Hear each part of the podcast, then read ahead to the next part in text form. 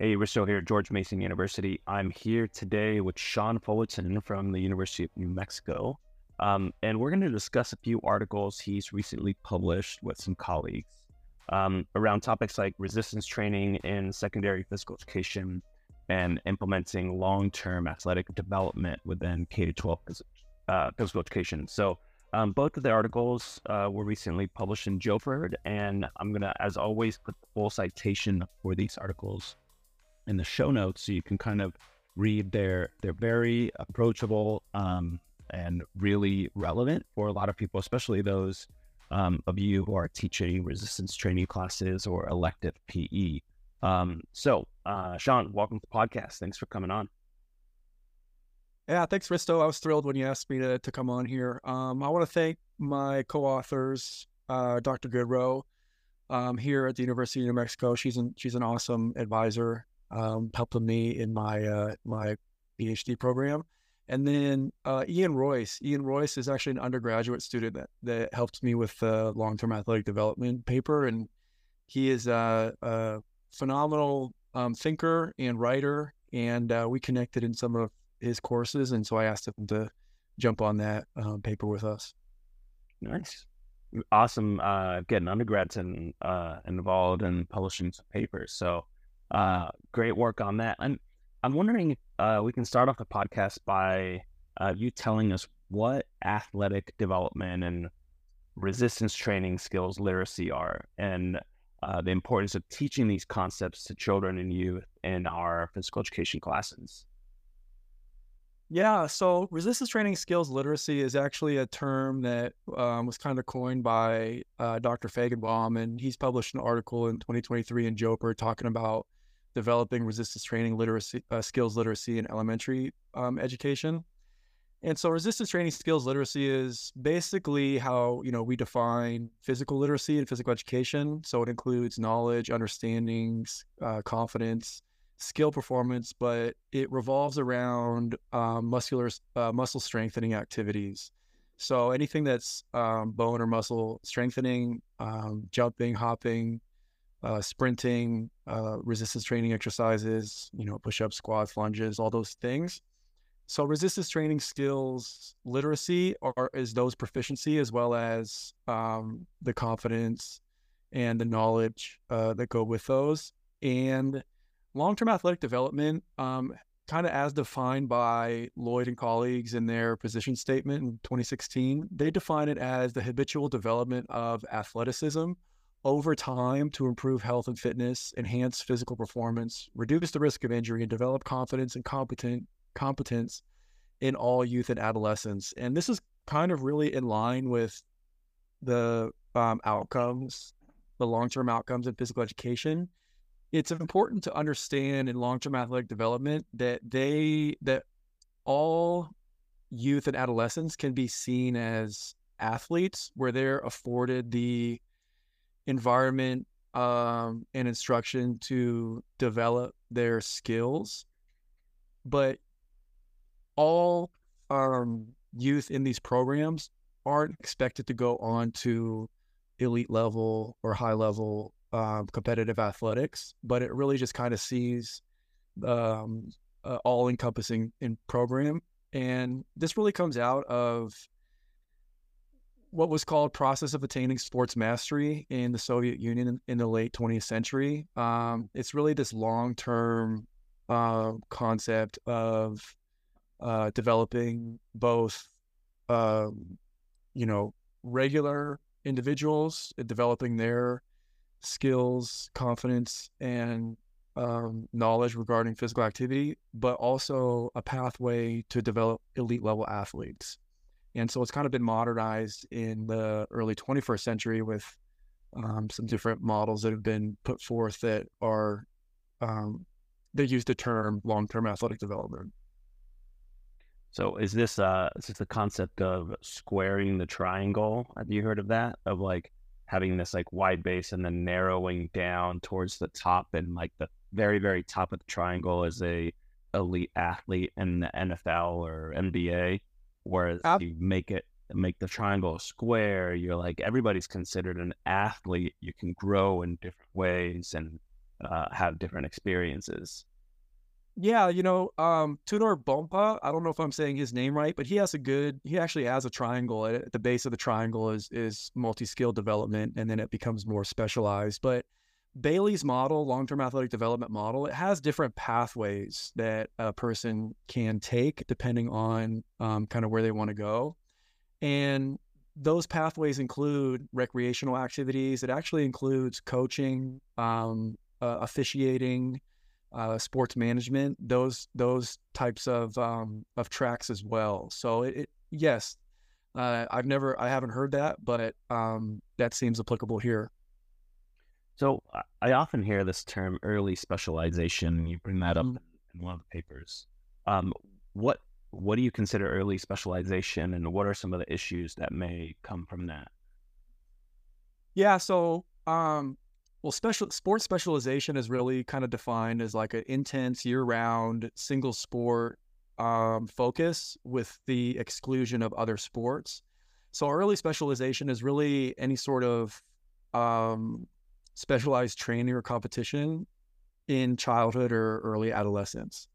Um, so you know, if if a kid wants to be a great basketball player, you know, early specialization would kind of be defined as where they exclusive focus uh, they focus exclusively on basketball at like you know from 12 years 12 years old on um, that's really kind of what early specialization is and depending on the on the sport you know different sports can specialize at, at different um, times and growth and growth and maturation so some of the outcomes that have been documented in the research and again this kind of goes back to the old eastern bloc um, soviet union they did some research with their um, with their athletes. But what we've kind of found is that uh, burnout. So people are likely to to be burnt out um, of their sport or just physical activity in general. Um, they're more likely to be sedentary.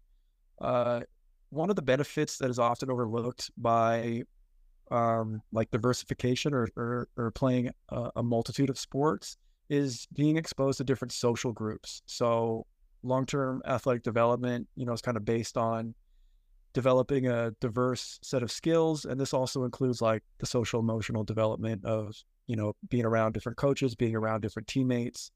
Um you know the increased risk of injury with um, early special specialization is is another thing that comes up with the repetitive movements. Um and then also in you know here in the united states there's such an emphasis on travel ball year round um, sports where you know there's like a, a, physiological and a psychological load that's on these kids just year round so um, that can lead to uh, lead to some overuse injuries um, and obviously burnt out uh, being burnt out like we said. So i can imagine somebody who's tuning into this podcast because of the topic and they're thinking well my kid loves basketball and that's their sport why can't I let them play all year round? Because that's what they want to do. Um, from your position and what you've read in the research, would you suggest that parent, that uncle, that coach, whatever, to be like trying to pull that kid away from basketball and have them learn some different sports? Or if that passion is basketball, then they keep playing basketball and that's fine? Or would you advocate for them it's because sometimes I can definitely see this from a parent's point of view of like a parent pushing a kid mm-hmm. mm-hmm. to play basketball year round and structuring their environment for that. But when it's coming from the kid and they're like, all I want to do is play golf, do you let that kid play golf all the year round? Or is it your duty as a parent or coach to be like, hey, you need to take some time away from the sport and, you know, go swim or go learn how to skateboard or do something else?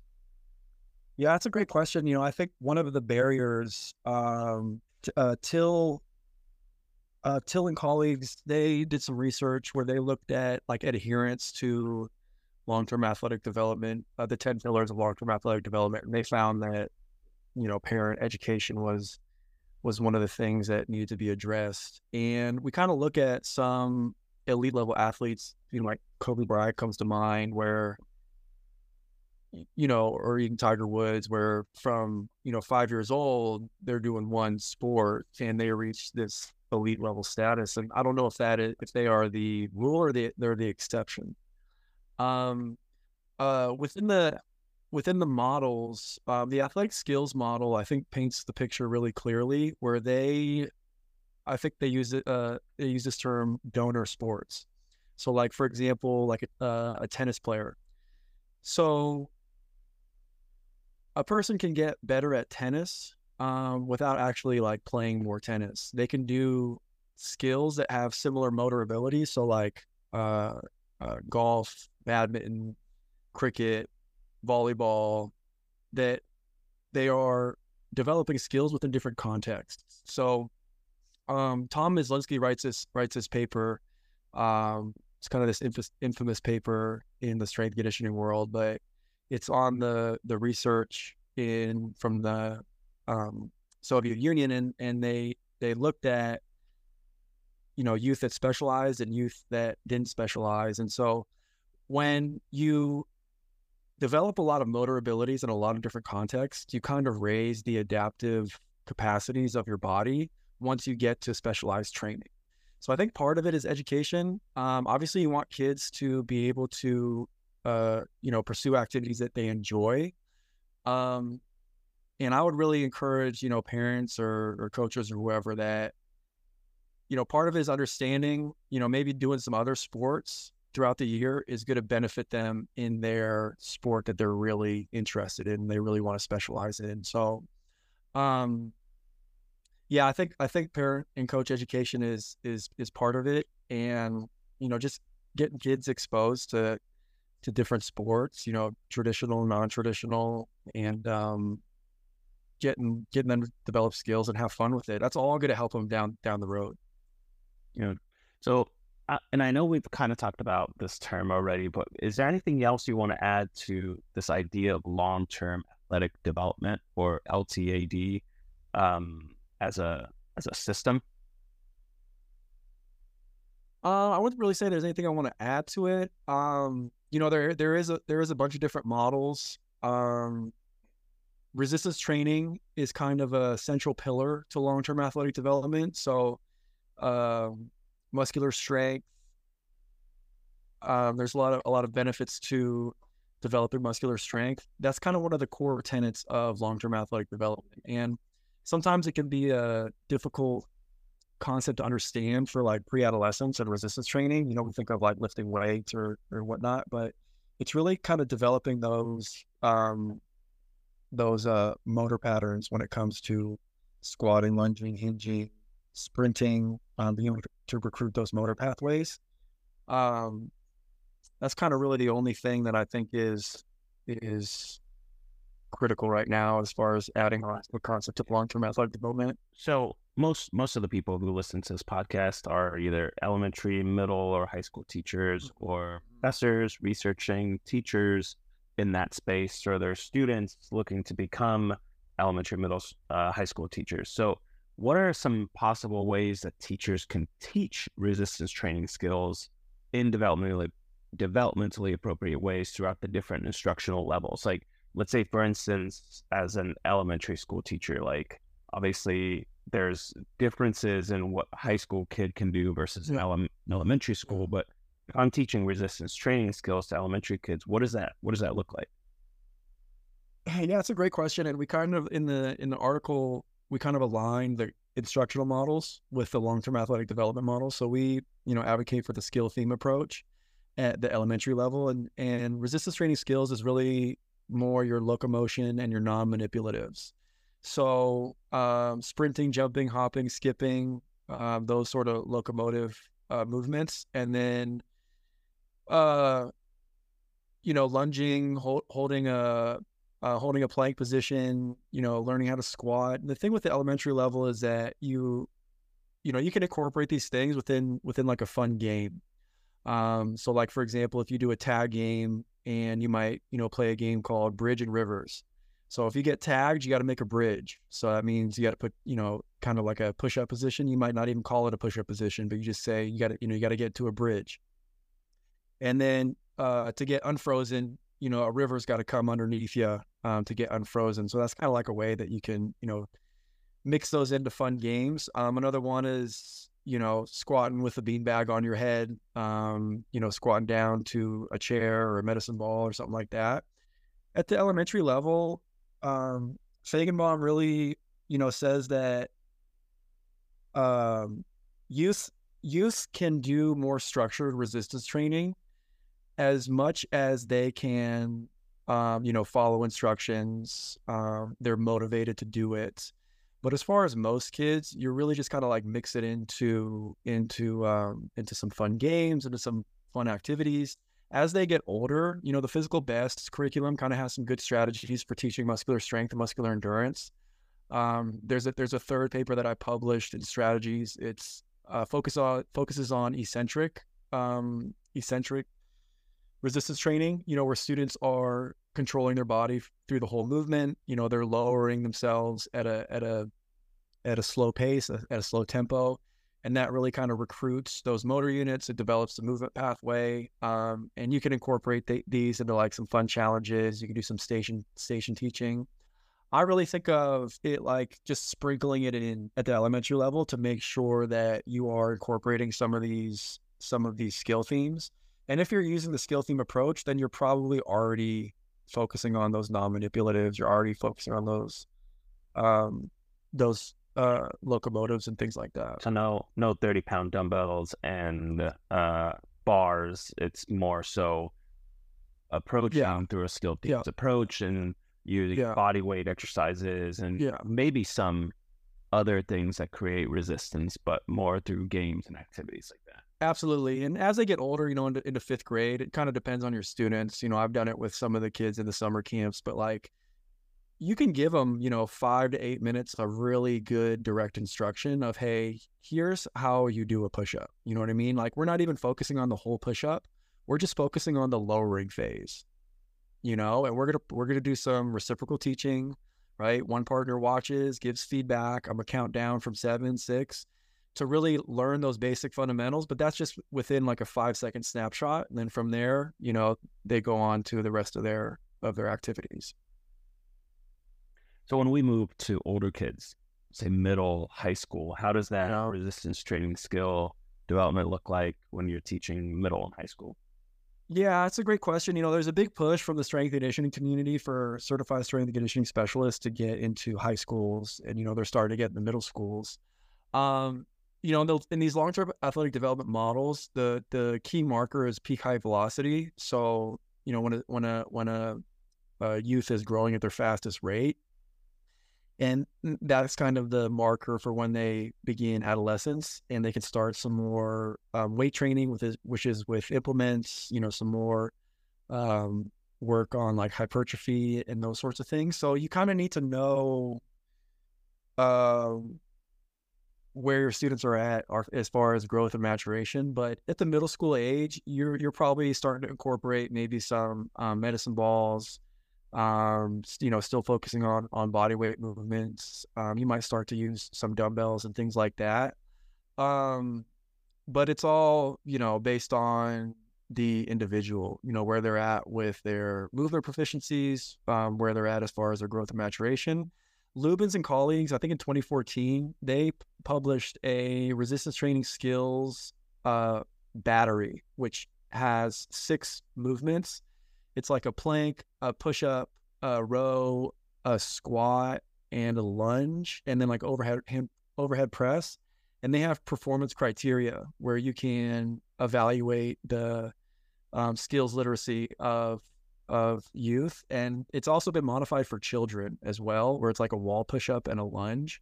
But those are good ways to kind of like evaluate um, the proficiency that students have, and then like if they're ready for um, some more intense weight training. Uh, but at the middle school level, you know, I think you should still be using an instructional model, whether it's Don Hellison's um, teaching personal social responsibility, um, differentiated instruction, personalized system instruction.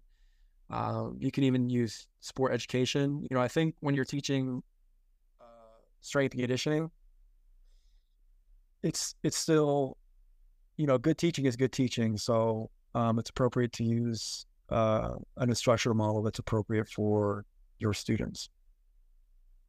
So, when we look at more specifically secondary schools, you talked about the need to support teachers to teach resistance training content in schools. Like you made mm-hmm. This comment about bringing like uh, certified strength and conditioning specialists. Now, mm-hmm. could be a PE teacher that gets their CSCS, or I yep. have a lot of my past students who have a kinesiology background and get a CSCS, and they are really well primed to teach those weight training classes in secondary schools. Um, so I'm wondering if you can talk about the different resources that you suggest that can help support teachers develop their own content knowledge related to this resistance training or teaching resistance training within physical education. Yeah, so I kind of think there's, you know, the Strength and Conditioning Association, you know, is really pushing for coaches to get into schools. And I kind of think there's two things going on. Number one is I think that physical education teachers in in general lack resistance training content knowledge. And we kind of know that they lack health related fitness knowledge. So that's kind of been researched. Um, there was an article published in 2014 that saw that, you know, PE teachers, uh, as well as other practitioners, lacked um, this content knowledge. And then on the flip side, you know, I want to caution the push of strength coaches getting into schools because I feel like, you know, this hasn't been researched, but I feel like they lack the pedagogical knowledge, you know, of instructional uh, instructional models and and all those all those sorts of things where they know the content really well, but maybe they they may lack um, some pedagogical knowledge. So as far as teachers go, um, you know, I think a good starting point is the NSCA has a has a textbook out. It's um, teaching strength conditioning in in high school. That's really good for for content knowledge. Um, I kind of always advocate for PE teachers to pursue some sort of certification. Uh, I'm I'm a certified strength and conditioning specialist, and I feel like when I got that certification and studying for that um, for that test, it like elevated my content knowledge, and um, and that just made my teaching even better. Uh, and so there's other certifications you can get. I know um, NASM, I think, has one that's specific for for youth. I want to say there's a youth exercise specialist. I know ACE has one. I might, I might be getting them crossed up, but I think certifications is, is a big one that, that I recommend. I mean, you can even get like a NSCA personal trainer or NASM personal trainer, and that just kind of elevates your content knowledge when it comes to resistance training and strength strength conditioning. Um, so I think that's the first place first place to start. So you you talk about these recommendations too in the in the PETE programming to effectively prepare PE educators to teach mm-hmm. quality resistance training. So at Mason, we have a specific class. We have like field and invasion games, and then we have net and target games. And one of our classes is teaching strength and conditioning, like teaching that content. So it's it's understanding that content knowledge. And I and I read in that in your paper that uh, only a fraction of universities actually have this class. It's like yeah, 26% or 28% of P programs have a class that is teaching this content. But we see a lot of elective PE is yep. strength and conditioning, right? There's a lot of different avenues for elective PE. Um, Fairfax County Public Schools has two levels of yoga that you can take. They have mm-hmm. they have fitness trainer, they have personal wellness, and all these other ones. But most of the time, if you go in, you see a strength and conditioning class. A lot of high schools, um, but we don't really train for that um, mm-hmm, mm-hmm. in general across PETE. So um, one of the one of the four recommendations that you have is uh, having a resistance training course that focuses on the adolescent population. So yeah, um, do you have one at UNM? Have you in your undergraduate program? have options to that? And what would you recommend for like the PETE educators on what they should do to reformat their classes to have this? Yeah, so that's a great question. You know, a lot of times, like my undergraduate, for example, any class that I had, it was always content specific to the adult population. And um, adolescents are not many adults, you know, physiologically and psychologically. Um, and so I think that's part of it as well. Like some some programs may have a resistance training class or a strength conditioning class, but it may not be for youth and adolescents because you know, the growth and maturation that's going on during youth and adolescence, peak height velocity, you know, all those sorts of things need to be taken into account. Um, here at UNM, we have a, a course called Teaching Fitness Concepts. It's one element of that class. We kind of use the physical uh, uh, physical best curriculum as a guide.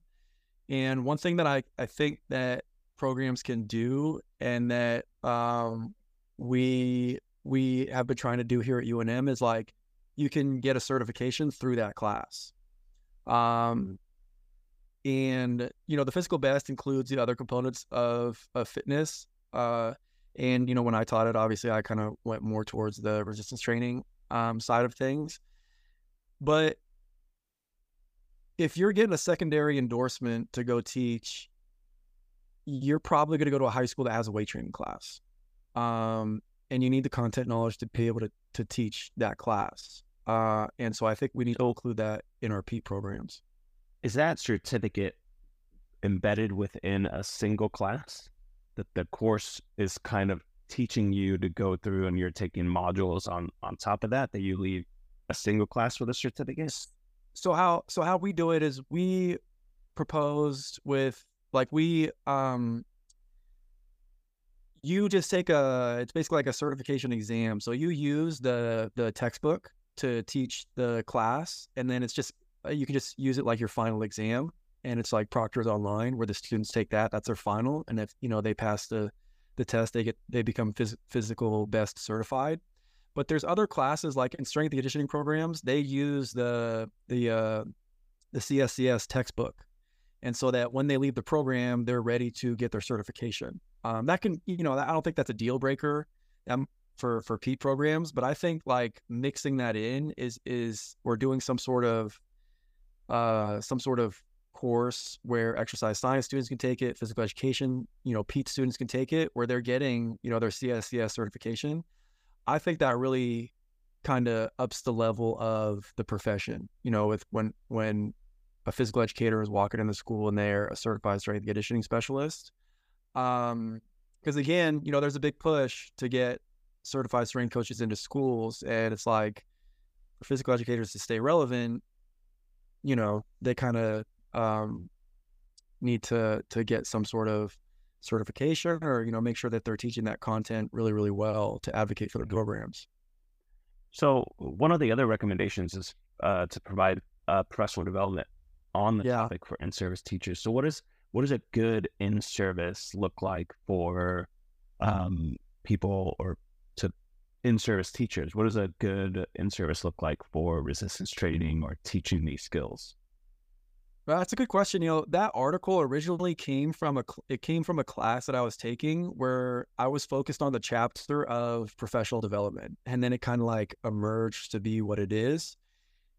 You know, I I've I haven't done a professional development, but what I think it, you know, obviously professional development is best when it has the interests of the teachers in mind, so they play a equal role in determining what is a part of their um, a part of their uh, professional development experience.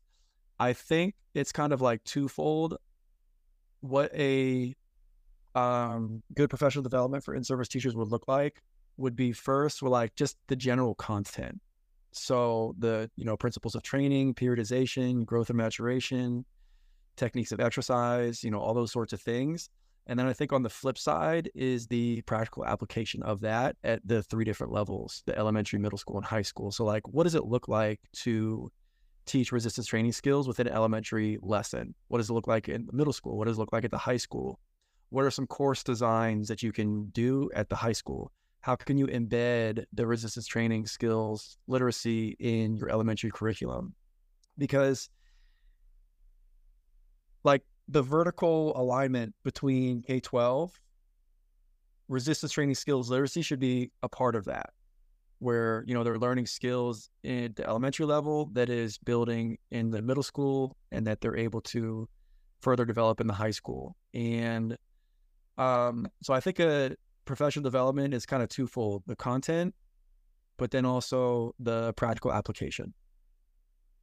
So, and one of the last recommendations that you talk about is developing these standards of common content knowledge with possible assessment tools to evaluate health related fitness knowledge. And I know that there's been a, um, you know, even in the late 2010s uh, or 2000s, um, there's a lot of research that came out that was really shocking in the sense yeah. like the num the percentage of PE pre-service teachers who are passing this content knowledge test or health related knowledge yeah. test was really really low.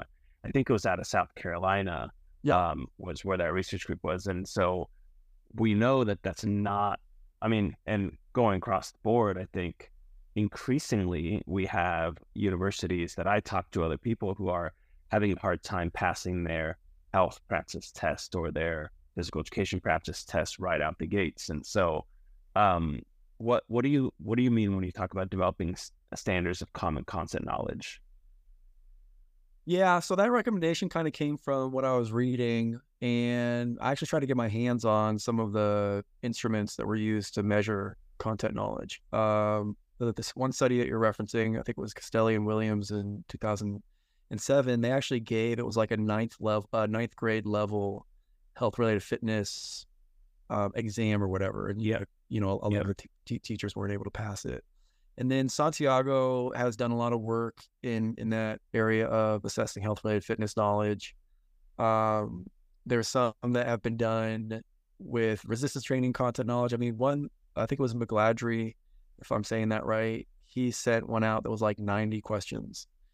And so what I mean by that is when I was reading some of the literature, there there was one of the one of the um, papers was talking about how like there's no like everybody keeps using a different tool to assess this knowledge, and that was one thing that they had um, put in their article is that like there kind of has to be some template or some guideline of what is the knowledge that a teacher has to have to be able to have enough to be able to teach uh, youth and adolescents that content. So, um, you know, as far as uh, aside from the the certification exams, you know, I kind of through that recommendation is that we kind of need to hunker down. Like if if if we include the curriculum in a PETE program, okay, what is what's the content that needs to be included in that periodization? What types of periodization? Is growth and maturation being included in that content? Um, you know, is, are these Olympic lifts being included in that content? So that's kind of what I had in that recommendation is that, uh, you know, I think health related fitness knowledge generally, there's a consensus on um, what's included in that uh, set of content knowledge. I, I don't feel like we really hunkered down resistance training content knowledge um, that a K 12 teacher needs to have to be able to teach effectively. Yeah. Um, and I and I would agree. I think the health related knowledge is something that we hope that students are teaching and that they understand, but in reality, um, they the research at least shows that they don't. Now, how many people are going to pass a 90 question test? I think a lot of people doing this for free will stop at 30 and fill in yeah. bubbles at the end. Yeah. You know, so there's yeah. there's issues in that kind of like how to assess that for sure. But um, as we kind of wrap this up, I'm I'm wondering what do you feel like the big takeaway from these two articles together is, and maybe the possible ways to move forward in helping teachers provide these meaningful practices that can foster what we've talked about as this long-term athlete development.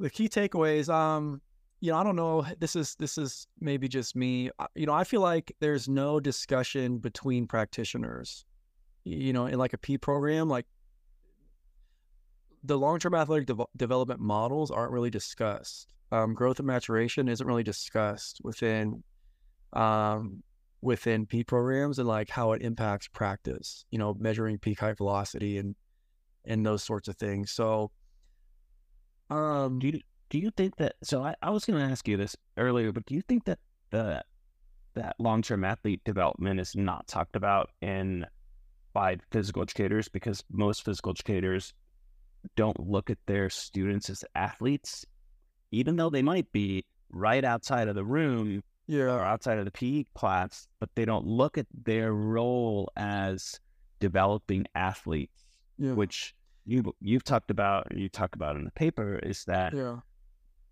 potentially they should be, and not that they're athletes that are going to be elite level athletes, Right. but to consider themselves, consider all of their students athletes, and thinking about where can you maximize their health benefits, because some of those models also talk about the goal isn't to create elite athletes, it's Right. to create healthy individuals, Right. but we do it through athletics and enjoyment of these activities and yeah. through athletics, there's a bunch of physical activity that increases that's good for bone health. And Yeah. so, do you think that disconnect is that teachers just, or PE teachers in general, don't look at themselves teaching athletes? They look at themselves educating kids and about movement. Yeah, I think that's part of it. Um, you know, it's it seems like these two fields are like running parallel to each other and they don't there's no there's no um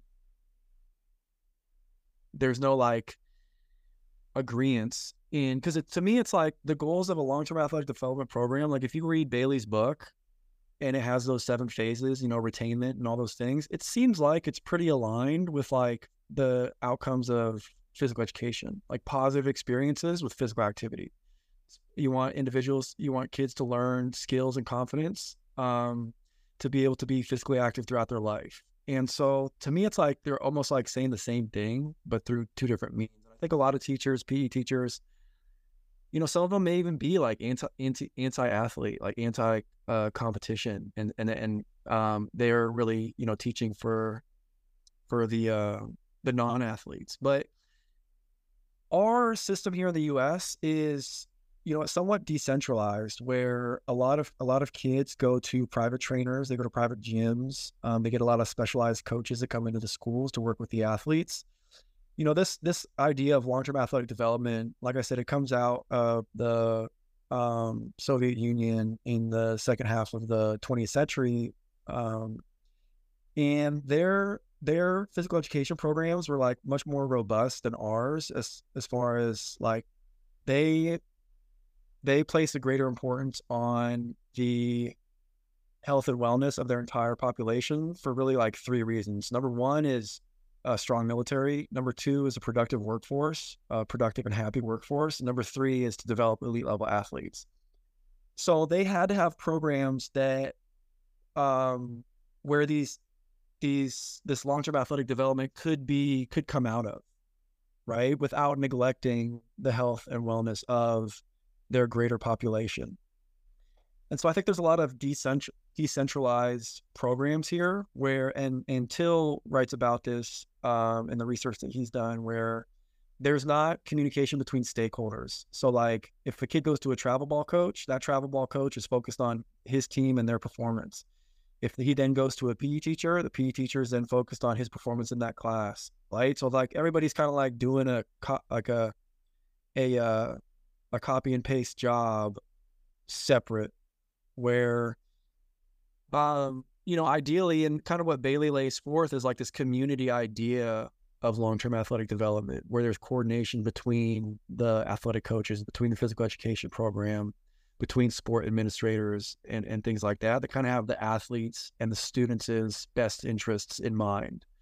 And a lot of practitioners will say that some of these models kind of fall apart in in reality in practice and i think it's because of the decentralized nature of our programs. Um but but really to me they're kind of like one of the same like when you look at a lot of the long-term athletic development practitioners you're like well that's just quality pe and then you look at you know quality pe and you're like well that's quality long-term athletic development. It's like we're both singing this the same the same song but like the music is different. Yeah yeah, and I, I I will comment on the Soviet Union comment only because I grew up 50 miles from the Soviet Union border when I was in Finland.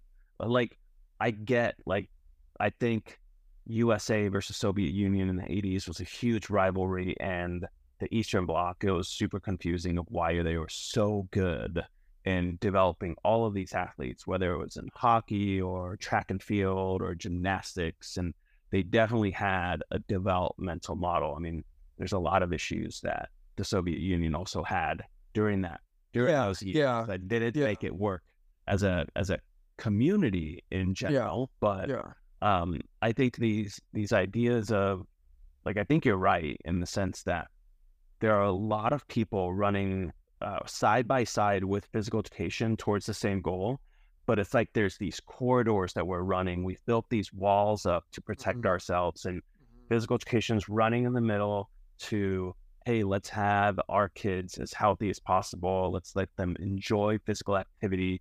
And then right over in the other corridor, going to the same destination, sport coaches, you know, pediatric exercise scientists, Yeah. um, you know, all of these different people are going towards the same thing. And I'm wondering whose job is it to open the door and ask somebody to join us and be Yeah. in that same space of whether, you know, I think, you know, if, if we're trying to recruit future physical education teachers, hmm uh, maybe those certified strength and conditioning specialist people who are realizing that you know personal training waking up at four o'clock and working from four to 9 a.m when people are you know not at work and then giving up your nights and weekends to be a personal trainer isn't what they want to do but they want to work Mhm. in high school with athletes right or Yeah. non-athletes or whatever and i think you know we are going in the same direction we are just like you said Yeah. like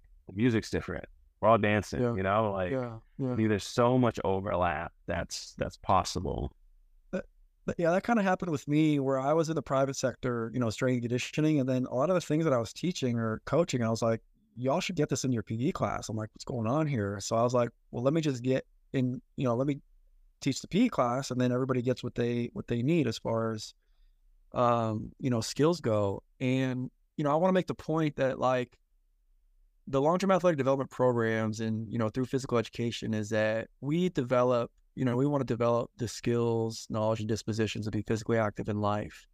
And in developing those those skills, it should afford the opportunity for students or youth to pursue, you know, high level, um, elite level ath- uh, athletics.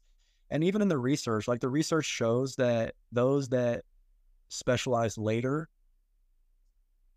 develop uh, you know they they reach those elite levels so if you just like simply look at the research as like a parent or something it's like okay well i want my kid to go d1 or you know i want them to be a um, a really good really good at sports the people generally that are really good at sports that reach those elite levels they played multiple sports growing up you know they didn't specialize until until later and then lastly for anybody that's interested, you know, I would really recommend them going to their local university library and seeing if they have Dr. Yessis's um his journals down in the periodicals. I found them down here at UNM and they go all the way back to the 60s. And it and you can read about their physical they, they call them think they call them physical culture studies.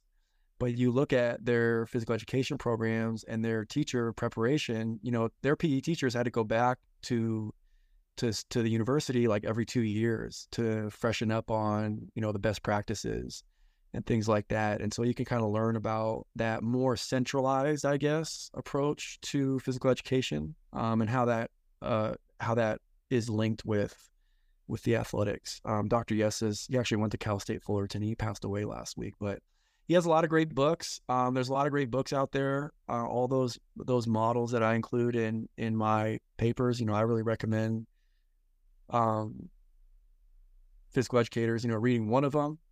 You know, I think Balyi Balyi's is a good one, but but they're all pretty good. And once you see them, they're kind of in line with the overall, you know, message of quality physical education. Thanks, Sean. Um, I think a lot of the stuff that you've talked about here is in a lot of detail, and you have a lot of great citations in those two two papers. So, um, for those of you listening, the the papers are linked, so you can kind of look at um, even the certific- certifications that you've talked talked about are linked there that people can can look up to see if they want to incorporate those into their PEEP program. So um, I appreciate you sharing. Um, thanks for coming on, and I know that you'll be on here later once you uh, once you get your doctorate and uh, go on into uh, into the world of research as you've been doing. So um, thanks for coming on. Thank you. I appreciate you uh, asking me to be on. It was it was a lot of fun. Awesome. Thanks Thanks everybody. And uh, again, uh, show notes has all of the links to the two papers and uh, ways to get in contact with Sean if you are interested. Thanks, everybody.